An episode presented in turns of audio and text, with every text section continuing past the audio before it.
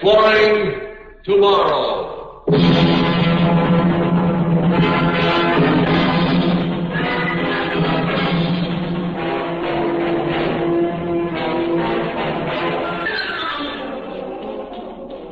And now here is your guide to these adventures of the mind, John Campbell Jr. There's the old saying that power corrupts, and absolute power corrupts absolutely. You know, it isn't really power that corrupts, but immunity, immunity to punishment control. And every fool with a little power wants to achieve that immunity. Usually it's held that like attracts like. The two individuals with the same great fundamental characteristic will be normally attracted to each other. You know, this isn't necessarily so. It may not be true. You may have two people who don't like each other, but are forced by the very nature of the fact that they have a unique characteristic to endure each other. Oh, just a little more. Oh, Alan, isn't it beautiful the way it bubbles and bubbles? oh, Alan, let's have champagne every night on our honeymoon. You want to take a bath in it? I can arrange that too. Oh, Alan, really? Pink champagne? Just as pink as you're blushing right now. Oh, Alan. What's the matter? Do you think Mr. and Mrs. Alan Carvel are going to live like the rest of the slobs? I tell you, baby, Alan, Oh, what's wrong, Alan? nothing. Alan, You look so funny all of a sudden. get off my back. Thank heaven I found you. Why haven't you been answering me these last few days? Do I have to check in with you everything I do, every place I go? Alan? No, it's all right. I'm, I'm all right, Jeannie. Just, just, just leave me alone for a minute. Hmm? Get out of my mind, Laurie. Get out, I tell you. I'll talk to you later. You'll talk to me now. What are you doing with this child? What are you trying to hide from me? All right, all right. I'll get rid of her, and then I can talk to you. Give me 20 or 30 minutes to take her home. I'll give you half an hour, that's all. And don't try to close up your mind and hide from me again. All right, all right, I say. Jeannie. Jeannie, it's all right. You went so white there all of a sudden. Alan, honey, are you sick? No, no, it's just one of those migraine headaches of mine. Honey, I, look, I better take you home. Oh, honey. No, it's all right. I, I just need some sleep, that's all. Come on, let's get your coat.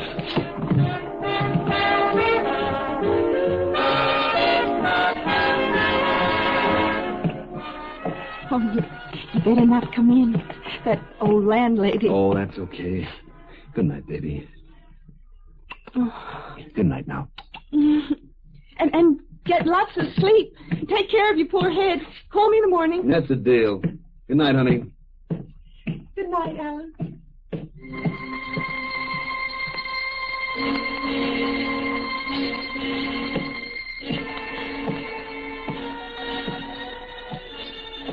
What makes you do things like that, Alan?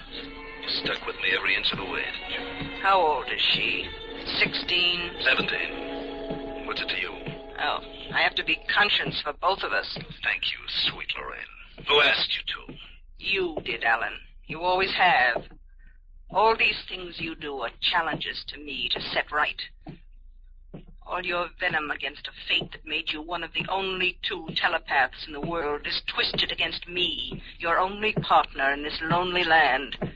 You strike out at me because I'm like you, and because by the same chance that made us, I'm the stronger one. That's a lie. I can break loose from you any time. I. Let me go. I. I can't breathe. I won't hurt you, Alan. I could never hurt you.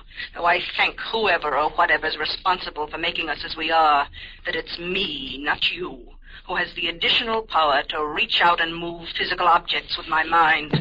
You would. You waste something like that and then feel good about it. What I could do with something like that. Why don't you leave me alone? Because I love you, Alan. If you'd been a man with decent instincts, bound as we are together, we could have married and found what little happiness is possible for two like us in this world. But there's a twisted streak in you that wouldn't let you settle for that. Go ahead, play the little mother. You're no good for anything else.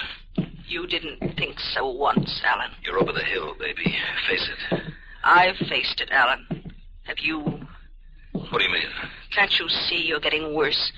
When we were just children together, before we'd even seen each other face to face, we used to talk to each other at night, clear across the city, mind to mind, about how someday we'd go out and find others like us.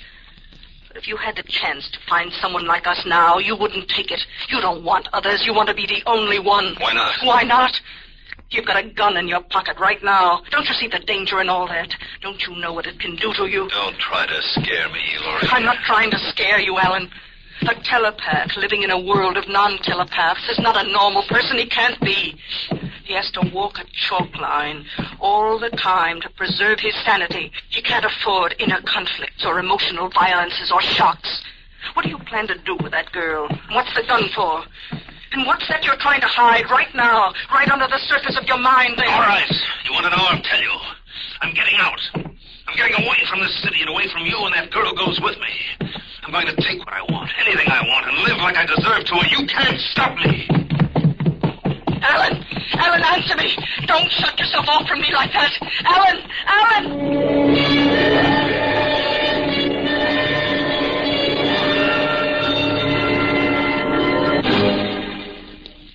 Exploring Tomorrow continues in just a moment. This is Bill Goodwin. You know, someone once said humor is the true democracy. And that's why we Americans can smile when we tell the stories of the legendary heroes who helped to build our country's great institutions and industries. Like Bowleg Bill, hero of the tuna fishing industry. Back in Provincetown, Massachusetts, they claimed that when it came to hauling in the horse mackerel, as the Easterners call tuna, Bill could handle two gaffs at once and catch more than any six men put together. And they're still talking about the time Bill caught old Slick Britches, the biggest horse mackerel of them all. No one could ever get his hooks into Slick Britches, who weighed 2,000 pounds and had a tail six feet long. But Bowleg Bill promised to land him single-handed. He set out in his boat, toss-up, and when he spotted Slick Britches, he made a grab for him, but the tuna slipped through his hands. So Bill dove over the side, and before folks knew what had happened, Bill was sitting astride old Slick Britches, who was bucking like a bronco. He leaped almost a mile out of the water, but Bill hung on. All over the harbor they went, jumping and leaping, but still Bill hung on. Finally, Slick Britches gave one last leap over the toss-up, and then calmed down, all the fight gone out of him. Bill steered him toward shore, but all of a sudden he headed him back out to sea, slapped the tuna's tail, and jumped off. The folks were mighty disappointed when Slick Britches disappeared, but it was like Bill told them. There's nothing that'll break a cowhand's heart so quick as to find a critter with the rough all rode off at the first mount. Yes, sir, it is a democracy which lets us tell the stories of such a legendary character as Bowleg Bill with a twinkle in our eyes and a chuckle in our throats. And so long as we continue to laugh together as a people, ladies and gentlemen, we will live together as a nation. Telepathy has long seemed like a wonderful thing to have, a wonderful possession. But have you ever considered it in terms of the absolute end of privacy? You know, explorers have found that if you put two men in one little cabin isolated far away from the rest of the world, they don't learn to like each other. They learn to hate each other.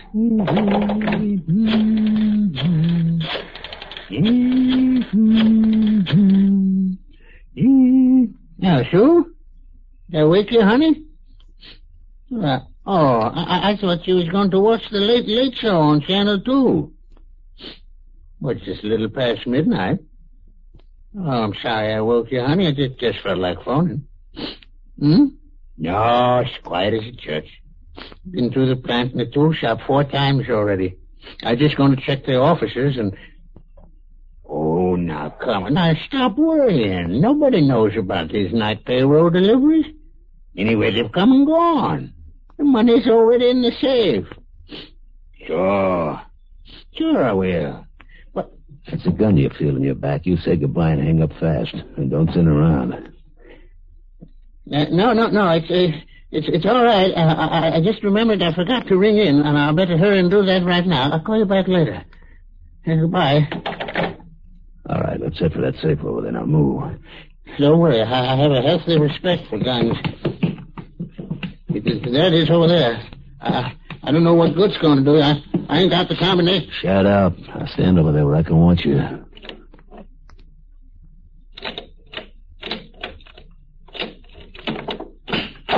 Hey, you opened it right up. Who told you the combination? The president of the company. Are you kidding? What is this, a gag of some kind? Look, if this is just a joke, mister. No. I didn't make. About jumping me, will you? Slob. Slob.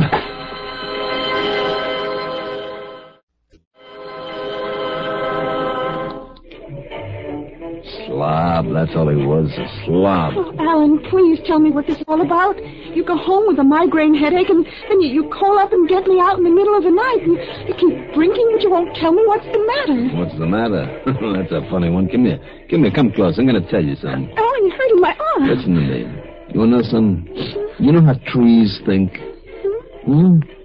They think real long, slow, and peaceful, and sometimes they take all winter just to think one one little thought. Trees? Mm-hmm. Thinking? Oh, it isn't real thinking. It's just living, uh, you know? You hear them living, calm and quiet and slow. And, and cats. Listen to me, baby. You know how cats think? I, I, no. Well, cats think sort of S-shaped, like a snake crawling. And dogs, you know, dogs are all excited. Up and down, you know, like a pogo stick. Even when they're dreaming. Everything thinks. Do you know that, Jamie? Everything. All day long. Forever. Never. Everything goes around thinking. As long as they live. And when they're dying. Alan, are you cold? Let me hold you. Oh, you're shivering like crazy. Give me a drink. hmm? Sweetheart, you've had enough. I want a drink, I said. Here, give me yours. You're not touching it anyway. Alan, I really think you shouldn't be. Ah, look, I got a better idea. Tell you what, let's let's get out of here. Let's get out of this town tonight and we'll go far away where she can never find us. We'll take my car and we'll head south. Right now. We can buy what we need as we go. We get married on the way. What do you say, Jeannie? Well, Alan, I. You love me, don't you love me, baby? You, you said you'd always do anything I ever wanted. Well, this is what I want. Get out tonight, and don't worry about money. I got lots of it. You have. Sure. Where did you get a lot of money all of a sudden? I'll tell you when we're on the road, okay? Well, answer me. Or do I leave you behind here? Alan, you, you wouldn't go off and leave me. Of course not, honey. But I gotta go. There's, there's no two choices about it, and I gotta go now. Now, you're coming with me, or aren't you? I, I, I...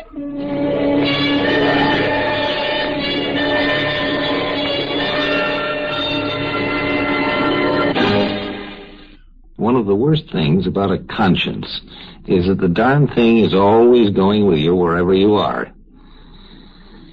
Alan had something other than a conscience, and running away didn't do much good. You know, telepathy has no distance limitations. Alan. Alan, What? it's starting to get light. Alan, you never did tell me where you got the money. Not now. Not now. Can't you see I'm out on my feet? Well, we could stop and get a couple of hotel rooms somewhere. No, we've got to keep driving. But we're nearly a hundred miles out of town already. You you keep saying we've got to keep driving, but I don't know why we couldn't stop for just a few oh, hours. Oh, shut up, will you? Alan. Eh? You don't like it? Get out and take a bus back. Who needs... Oh, I don't know what's wrong with you. You never used to be like this. Then last night. Well, just shut up! Alan, uh, What? nothing, nothing. Alan. I'm not turning back. Yes, you are, Alan. This time you're turning back, even if I have to make you. Make me then. Alan, you- you're slowing down. She's making me. She's making me.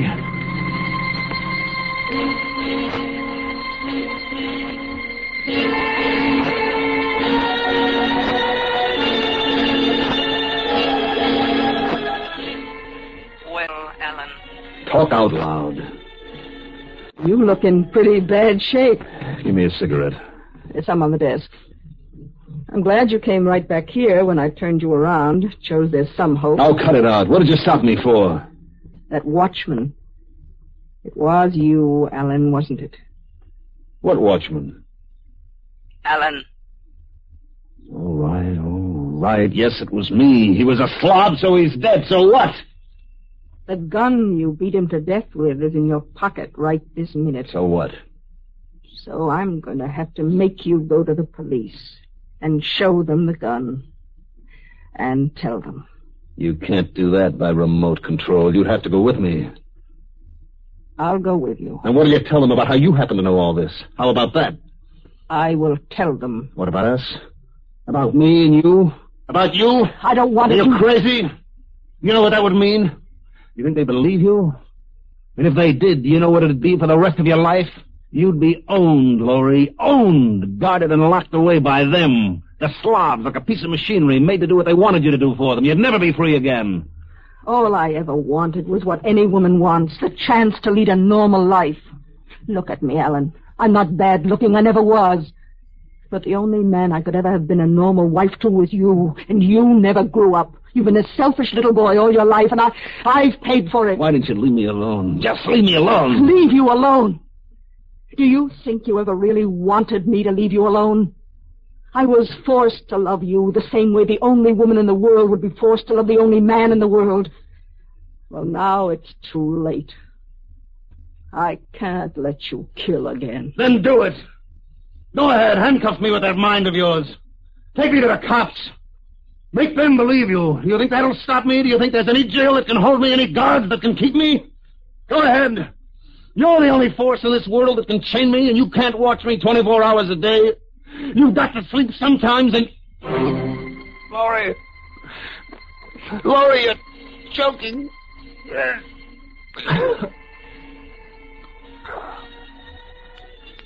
You would break loose, wouldn't you, Alan? You would kill again, in spite of all I could do to stop you. All right, you can breathe now. No, don't look at me like that. I'm not going to kill you. Even now, I can't do that. That gun of yours is in your inside pocket. Lift your right hand, Alan. Put it inside your coat. Now, take out the gun. Don't try to fight my will, Alan. You know it's no use. Now, you will point it at me. No. No, Laurie, not you. Anyone but you. Not you, Laurie, not you!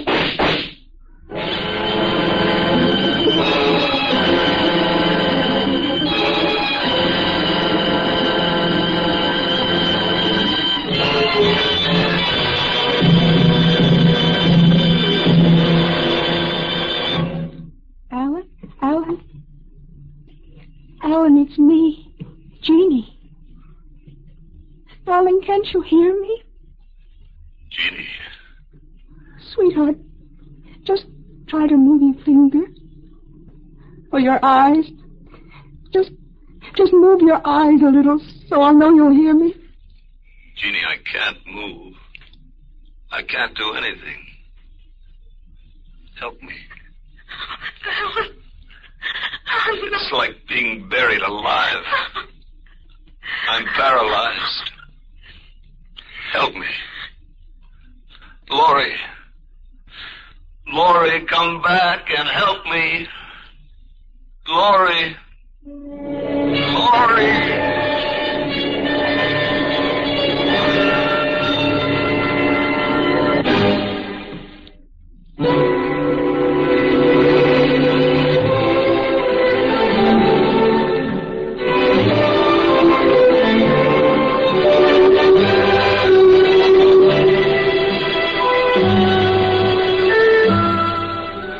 And so Alan had his wish fulfilled.